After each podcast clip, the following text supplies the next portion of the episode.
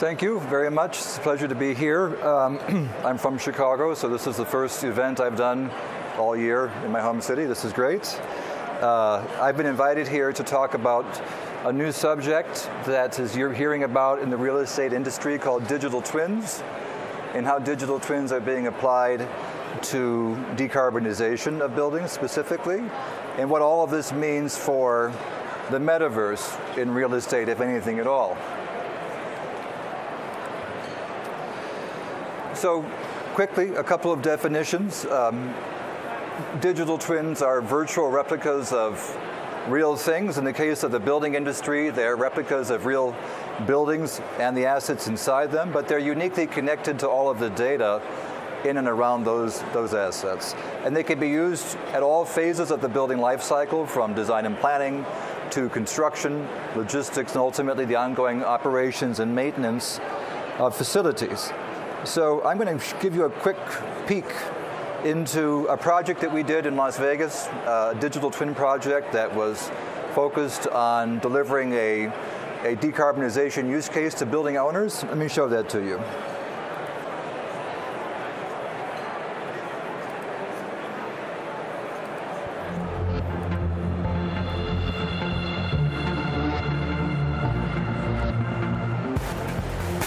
thirty-nine percent of global carbon emissions come from the buildings in our cities. Currently, less than two percent of America's six million office buildings are green. What if we could help buildings, infrastructure, and cities reach net zero faster, without risk, and at a fraction of the cost? At CityZenith, that's what we do. Our SmartWorld platform leverages cutting-edge A I to automate the complex decarbonization process. Powerful three D visualization tools help clients analyze and predict performance in real time, simplifying financial and operational decision-making.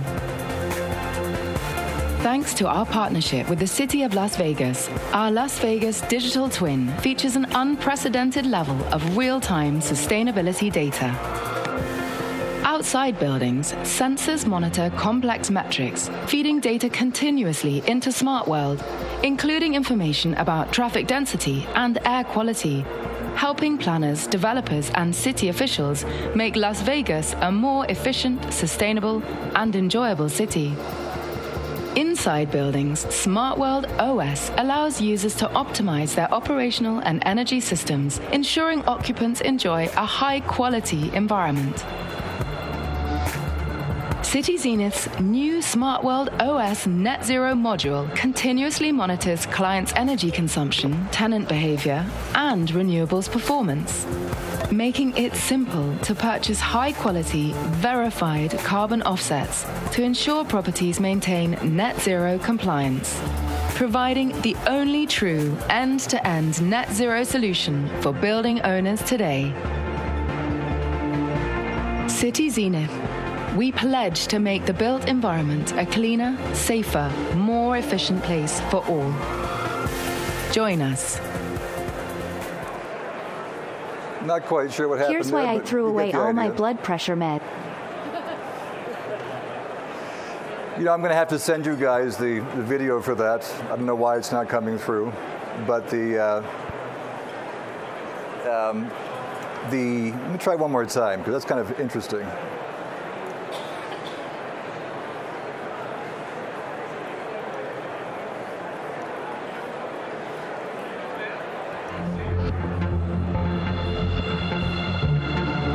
We have to sit for another sixty seconds of this.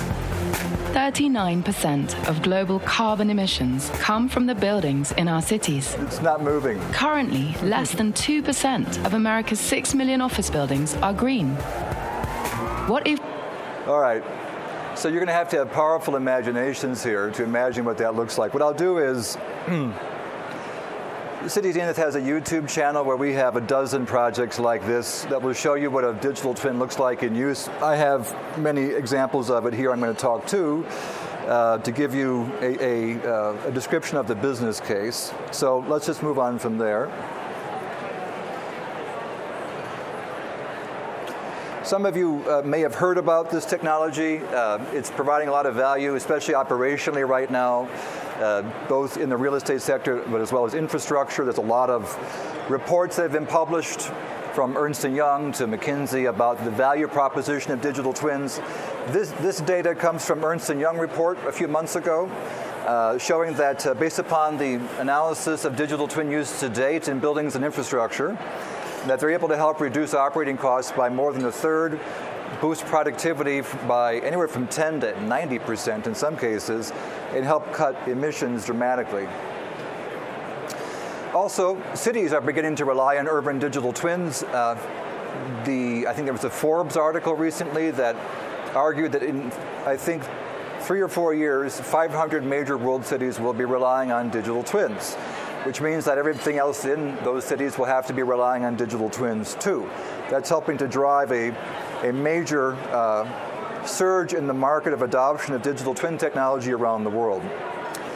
We as a company focus on, on buildings and the use of digital twin technology to do a couple of things, one of which is decarbonize buildings. Buildings, as we all know, are the major Uh, generators of emissions in cities, seventy-five, eighty-five percent, thirty-nine percent of all emissions worldwide, and three quarters of all of uh, the existing buildings in this country need to be retrofit to meet the net zero goals that cities are now adopting. But only one point seven percent of our existing building stock is actually green, and less than zero point zero one percent of that building stock is net zero. Bless you. So there's an opportunity here for American cities and, and building owners to lead by example. Uh, what's driving the market is that in the past twelve months, city after city has begun to me- publish mandates requiring building owners to eliminate or significantly reduce emissions.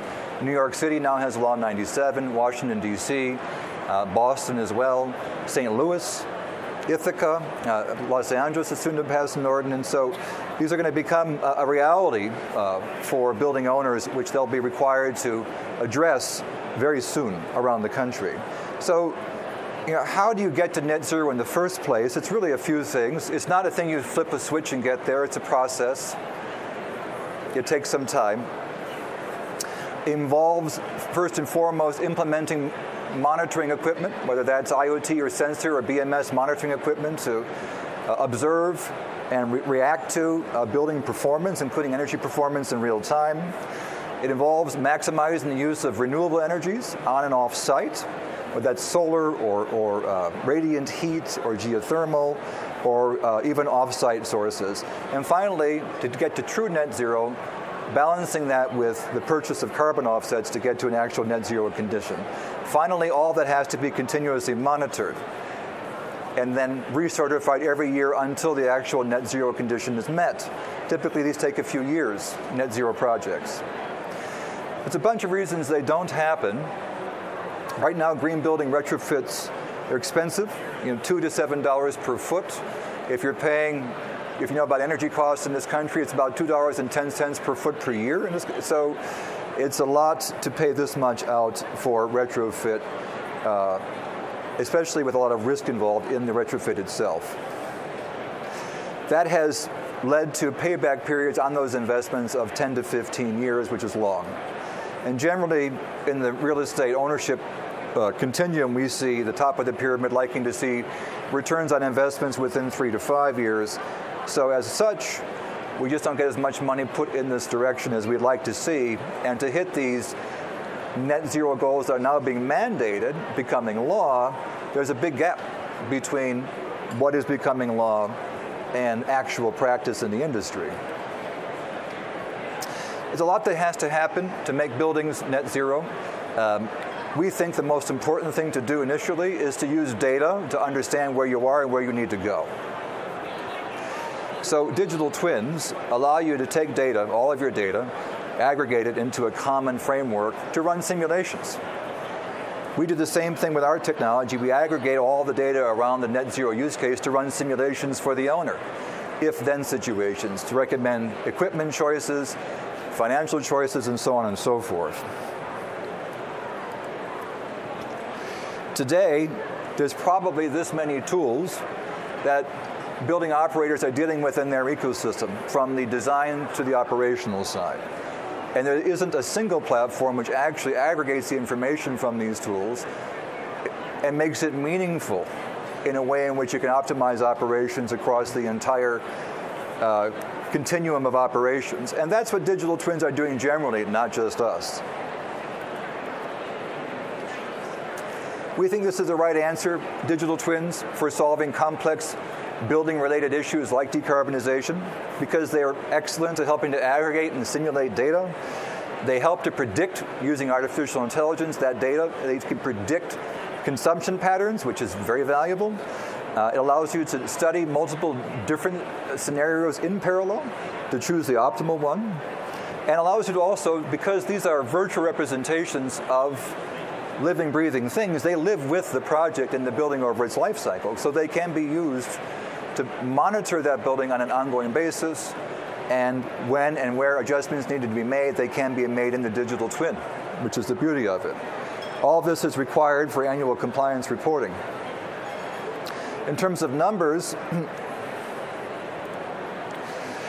we're seeing a lot of uh, the beginning of the quantification of the value of digital twins to owners uh, on the bottom line. Rent premiums going up, sales premiums going up, N O I increases dramatically, and even significantly rec- uh, decreased um, operating expenses that you would expect. Uh, for the investment of approximately twenty cents per square foot, owners can realize a net value of at least three dollars per square foot in their annual savings by deploying digital twin technology to undertake that process. And so we think that because of the complexity of the, of the retrofit process, there is an intermediary type of technology involved that needs to help get the owner there before they go there and spend all of that money. Basically, you can scenarioize all of it before anybody spends a dollar. And because all buildings are custom, or most of them, you need a tool that can react to that.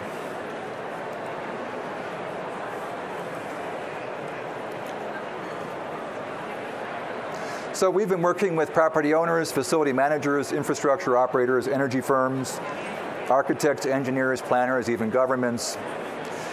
The kind of things we do at this moment, our company, are relatively large scale. We've done entire airports. We've done three greenfield cities, uh, university campuses, districts. Uh, we're d- working on something in Chicago, which is uh, basically a, a smart district.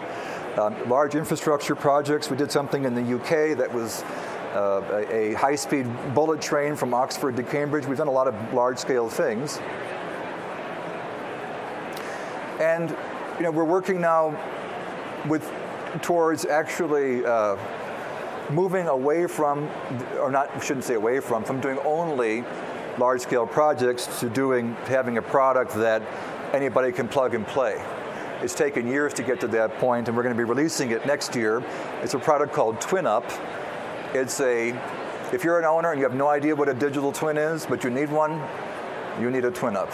It's it's basically a pop-up out-of-the-box digital twin baseline one oh one. And we've been working with owners now for years. And what we realize is there's a big gap between where they are technologically and where a digital twin can go.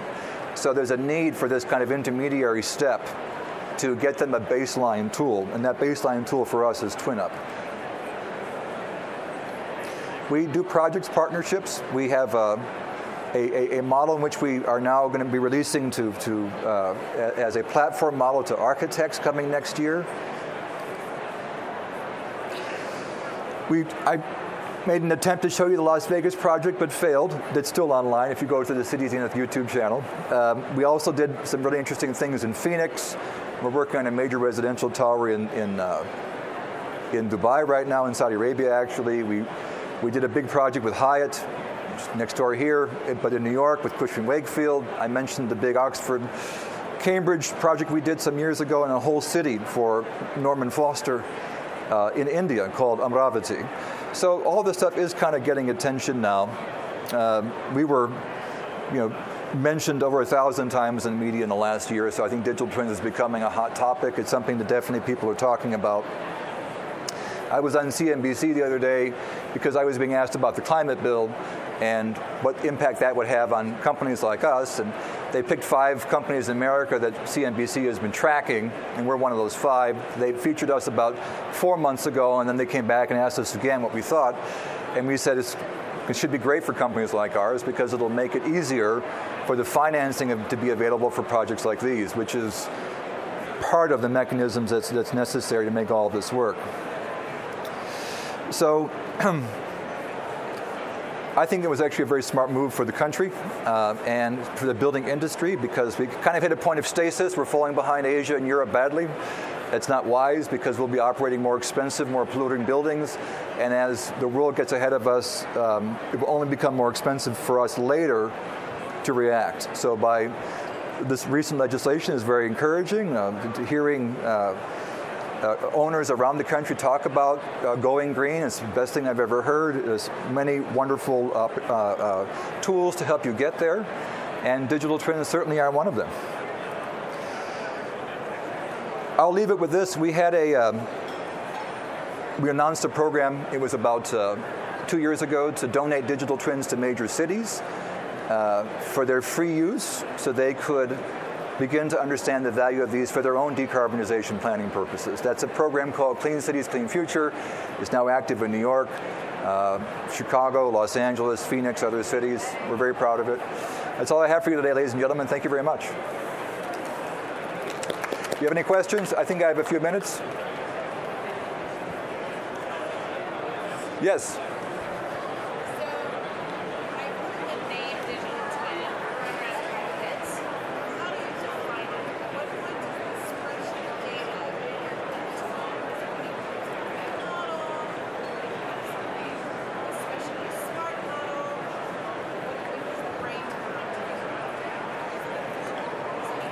There is a, you, you can have a digital twin which has no three D element at all.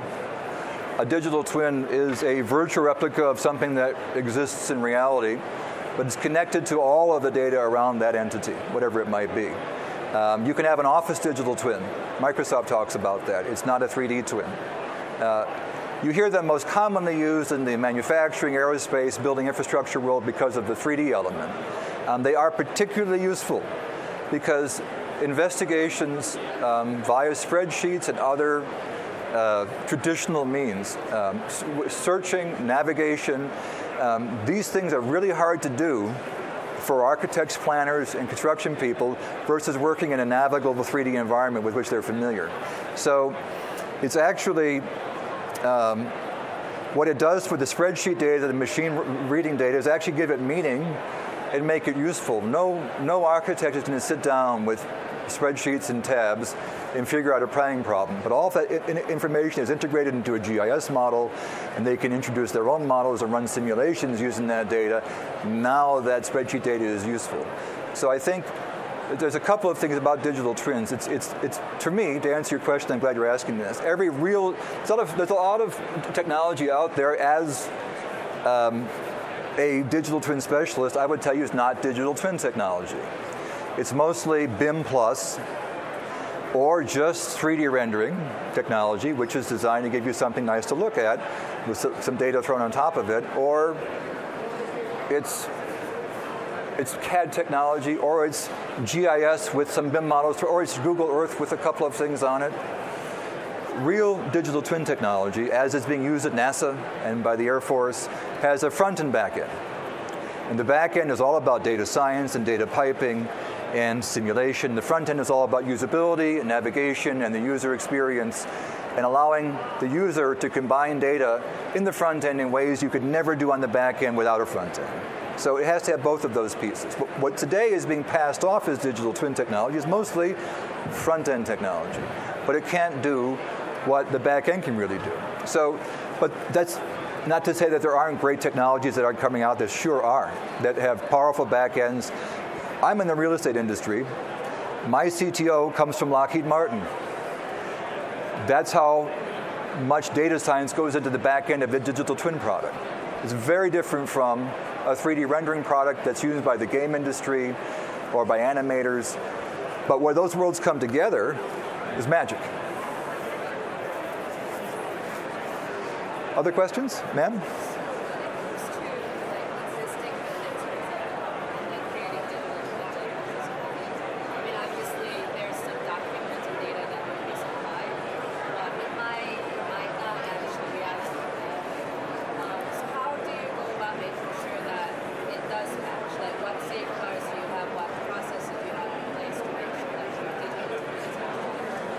right. Not a digital. Right. So, so mo- no, it's, it's a good question. So there's different types of data, static and dynamic. Static dynamic or, or static dyna- data would be something that's reported in, in a physical report or digital report on, a, on some periodicity. So once a year we have a report. Dynamic data is coming to us all the time in real time. So temperature data, um, in the case inside the building, uh, humidity, uh, um, uh, all kinds, you know, air quality monitors. That that's real time data. So the key thing for digital twins is to have A P Is that are connected to these data sources, right?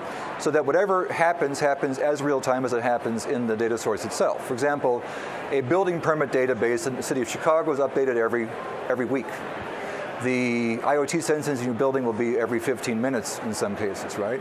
So what's happening is the twin is always being updated by these sources, right? And you want to be connected to, via A P I, to all sources that can be updated. Now, if you do a, uh, a renovation project, you need to, most of the time if you have a digital twin, you'll renovate in the twin first, and then you'll do the project, because you want to study, what's the impact on my energy costs if I do this? What's the impact on my you know, the, you know uh, pedestrian flow between these three buildings if I make, the, you know, you can study these things, right? Which I think is the future. What makes uh, existing buildings a challenge is the general lack of organized data in buildings. Um, you know, there's there isn't aren't requirements for it per se. That's going to change with this new this new legislation that require uh, data to be you know, certificated in a certain way. But you know, and also owners will tell you that besides a few things, we might we might not have what's necessary. I think that's my own view is that there's a bit of a wake-up call for the industry. Owners uh, do need to start thinking about their data. It's twenty twenty-two. Somebody needs to help them, and you start with what they have, right? And you build out from there. So. Our product, TwinUp, that we came up with was designed to start with whatever they have, because we realized if we tried to bring them over here, but we hadn't brought them here first, that that was not going to happen. So let them start with the meter data. Let them start with the architectural data, baseline twin, and then we can get some use out of that. Then we'll start adding occupancy and leasing and then all these things as time goes on. So you can build it out over time. But yes, there is a... a general issue with ferreting out data in, let's say, uh, non-grade A, class A commercial buildings. Other questions? You're allowed to go if I'm talking too much. You don't have to stay. No. Thank you. Thank you, guys. I appreciate it. Thank you very much. Thank you.